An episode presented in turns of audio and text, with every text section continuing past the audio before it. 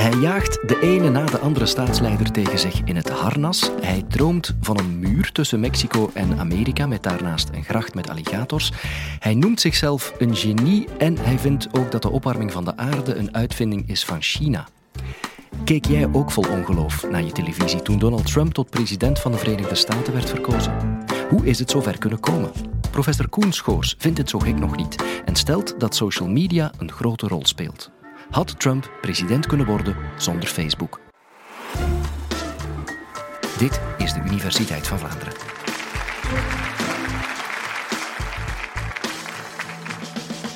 Was u ook zo verrast toen Trump werd verkozen als president? Of toen de Britten plots verkozen bij referendum om uit de Europese Unie te stappen?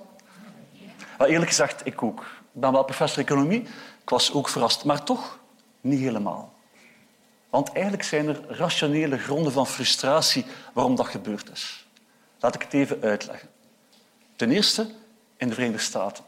We zien dat al meer dan 25 jaar het loon van de blanke werkende Amerikaan eigenlijk niet stijgt, stagneert. En het zijn die blanke Amerikanen met laag inkomen die voor Trump hebben gestemd. We zien in het Verenigd Koninkrijk dat de financiële crisis hard heeft toegeslagen in sommige districten. En het zijn die districten waar de werkloosheid het meest is gestegen, waar we ook zien dat de brexit het meest populair was. Op de figuur die u ziet, daar zie je een aantal bolletjes. Elk bolletje is een district.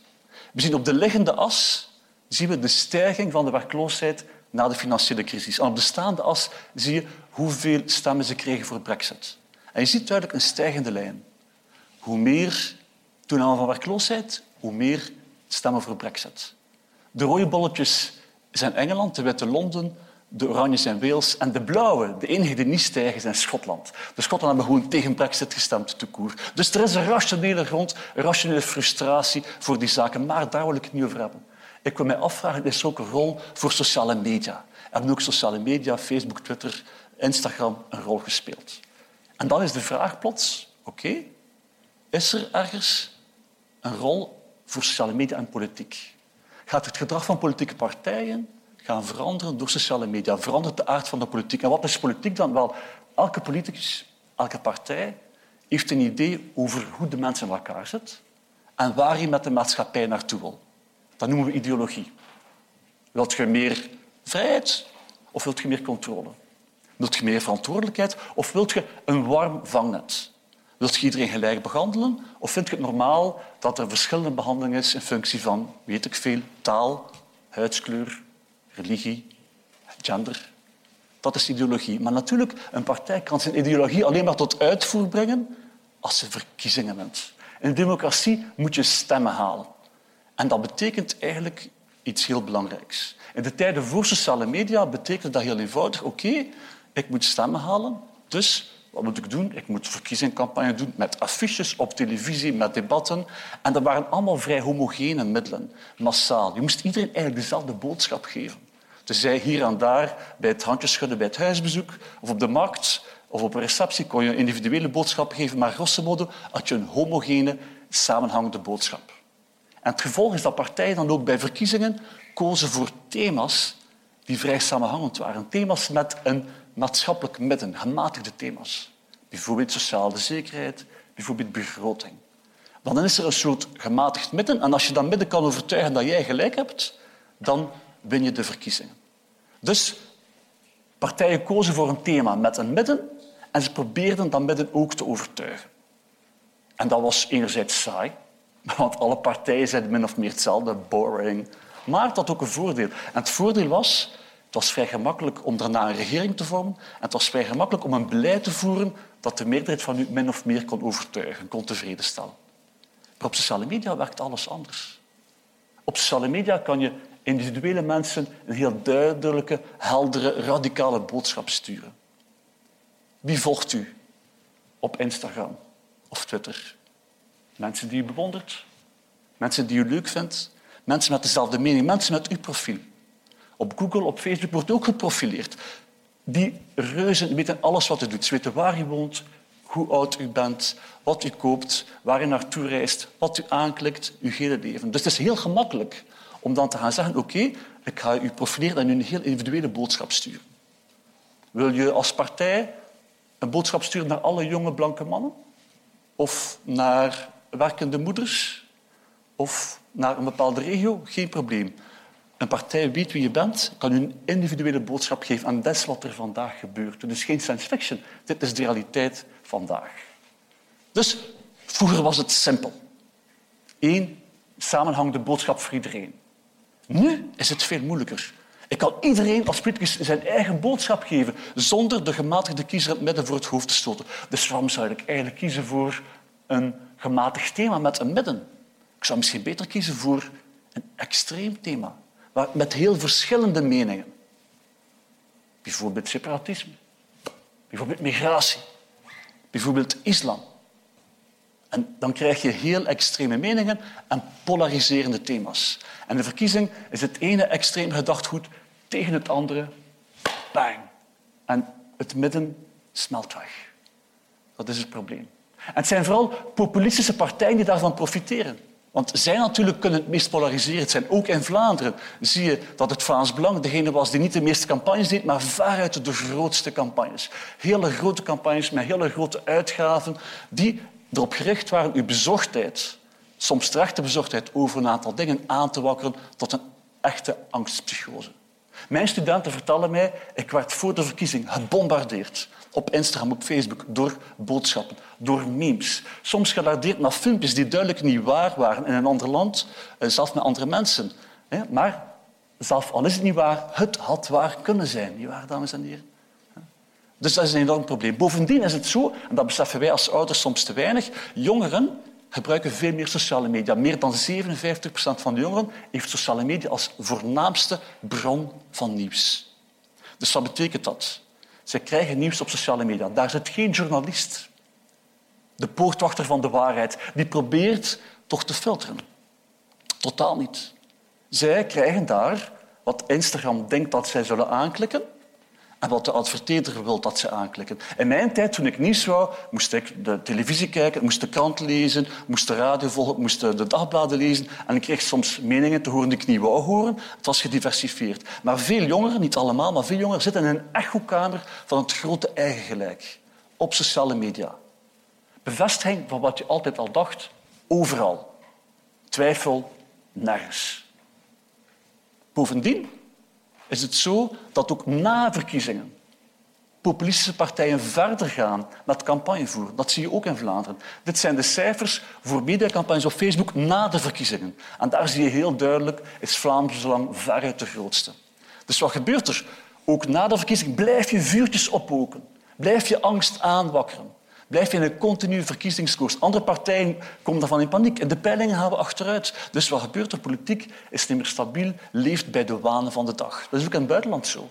Trump doet dat met zijn beruchte tweetstorms. Hij kijkt s'avonds uh, Fox TV en dan de volgende dag heb de, ik trek me terug uit dit verdrag, die persoon is ontslagen en zo verder. Hetzelfde in Italië met Salvini op Instagram en Facebook die ondertussen zijn regering heeft laten vallen. Dus dat is een enorm probleem, die permanente verkiezingskoorts. Dus laat ik even samenvatten. Tot nu. Eén. Sociale media gaan inderdaad opinies polariseren. Twee. Partijen kiezen daardoor voor meer polariserende thema's en strategieën. En dat vergroot nog verder de polarisatie. Maar het probleem is dat ze daardoor een speelveld maken, een politiek speelveld voor met name populistische partijen, die daar het meest bij gebaat zijn. Dus ze graven eigenlijk hun eigen graf. En het is daarom geen wonder dat populisme aan het stijgen is. Populisme stijgt eigenlijk al heel lang. We kunnen zien dat populisme vooral baat heeft bij economische crisissen. Op de figuur zie je dat er al een stijging was van populisme in de jaren 80, economische crisis, later bij eh, de dotcom-bubbel en 9-11 en opnieuw na de financiële crisis van 2008, met nu de laatste jaren een superboost door sociale media. Maar nu is de vraag uiteindelijk van, oké, ik heb nu zeker al vier keer populisme gezegd, maar wat is dat nu eigenlijk, populisme? Want iedereen verwijt de ander, ja, maar hij bent populistisch, maar wat is dan nu eigenlijk populisme? En eigenlijk is daar een wetenschappelijke consensus over. Het is niet links of niet rechts. Het is niet goed of slecht. Het is niet progressief of conservatief. Het is gewoon een politieke polariserende strategie. Al ouds, al van bij de Romeinen, die eigenlijk in essentie zegt de maatschappij bestaat uit een corrupte elite en een volk. De corrupte elite bedient zichzelf en het volk is goed en zuiver. En ik, als populist, ik voel de volksaard aan. Ik voel dat het marcheert. Ik voel het borrelen in de onderbuik. En ik ga de soevereiniteit van de volkswil herstellen tegen de wil in van die populisten. Dus de populist aanvaardt daarom ook geen enkele beperking. Normaal gezien, in politieke systemen, heb je zowel economische als politieke beperkingen. Een democratie heeft bijvoorbeeld de scheiding der machten, een politieke beperking. Of de ECB bepaalt monetair beleid. Ja, beperkingen. Dat is normaal. Maar een populist zal zeggen, is dat nodig? Europees beleid over bijvoorbeeld migratie. Europees milieubeleid. Een ECB die de rente vastlegt. Rechters die bepalen wie mijn land binnen mag. Journalisten die kritische vragen stellen. Een populist zal zeggen, ja, nee, nee, maar ja, ik weet wat het volk wil. Ik hoef mij die regels allemaal niet aan te trekken. Het primaat van de politiek. Ik herstel de soevereiniteit van het volk. Zelf al vindt jij jezelf niet vertegenwoordigd door de populist. Zelf al denkt jij, dat volk, ik ken dat precies niet. Ben ik wel dat volk? Dat maakt niet uit. Het gaat om de perceptie. En de populist zal er helemaal voor gaan en hij zal zeggen, waarom zou ik niet weggaan van een nucleair akkoord? Bye bye. Ik stap uit het klimaatakkoord. Ik stap uit de economische unie. Ik stuur het parlement naar huis. Ik stuur een, de oppositie in het gevangen. Of ik sluit de journalist op. Want dat is wat het volk wil en ik voel dat. Dat is de strategie van een populist. Het is een manier om aan de macht te komen door een samenleving te polariseren. Gelukkig heb je in een normale maatschappij en democratie heb je die beperkingen. En Trump, hoewel hij erin geslaagd is om economische beperkingen op te heffen en uit heel veel akkoorden te stappen, heeft nog altijd de politieke beperking. Het Amerikaanse congres, de Amerikaanse rechters, die laten zich niet zomaar naar huis sturen. Maar dan heb je het geval van Johnson. Boris Johnson in het Verenigd Koninkrijk. Het ziet er een beetje uit als een aimabele man die flink tegen de schenen stampt. Iedereen heeft er een beetje sympathie voor. Maar wat doet hij eigenlijk? Zijn eerste actie, parlement naar huis sturen. Zijn tweede actie, een wet die het parlement heeft gestemd, zeggen ik ga die zeker niet volgen. En nu zijn eigen partij naar huis sturen. Iedereen die tegenspreekt een eigen partij, dat is tegen de volkswil, eruit. Dat is echt een hellend vlak. Hij is bezig met niet alleen economische, de brexit, maar politieke beperkingen onderuit te halen. En dan, voordat je het weet, zit je bij Poetin. Die de verkiezingen manipuleert, die oppositie in het gevangen kan steken, die kan doen wat hij wil op de media via propaganda. Dit is een heel gevaarlijke piste. En we moeten zien dat onze democratie niet via populisme verwordt tot een autocratie. Dat is het echte probleem. Gelukkig is er ook goed nieuws. Mensen zijn niet dom. Mensen, ook jonge mensen, hebben langzaamaan door, maar wacht een keer, op die sociale media, ik word wel heel veel geprofileerd, ik krijg al die vervelende reclames. Uh, ik word gemanipuleerd. Ik wil dat eigenlijk niet. En ze keren zich meer en meer af van sociale media. En je ziet sociale media reageren. Je ziet fact-checking komen. Je ziet Facebook bepaalde dingen eraf halen. Je ziet ze langzaamaan een verantwoordelijkheid nemen. Dus met andere woorden, had Trump kunnen verkozen worden zonder Facebook. Ondertussen heeft u door, Trump staat voor alle populisten. Facebook staat voor alle sociale media. En mijn echte vraag was eigenlijk, hebben sociale media bijgedragen aan de opkomst van populisme? En mijn antwoord is ondubbelzinnig ja. Maar het is geen eindpunt. Sociale media zijn wij zelf. Dus als wij leren anders omgaan met sociale media, minder naïef worden, als jongeren gaan beseffen dat wat ze te zien krijgen op sociale media geprofileerd is voor hen en niet per se de waarheid, dan, wie weet, worden sociale media uiteindelijk iets dat ons eerder verenigt dan polariseert. To be continued.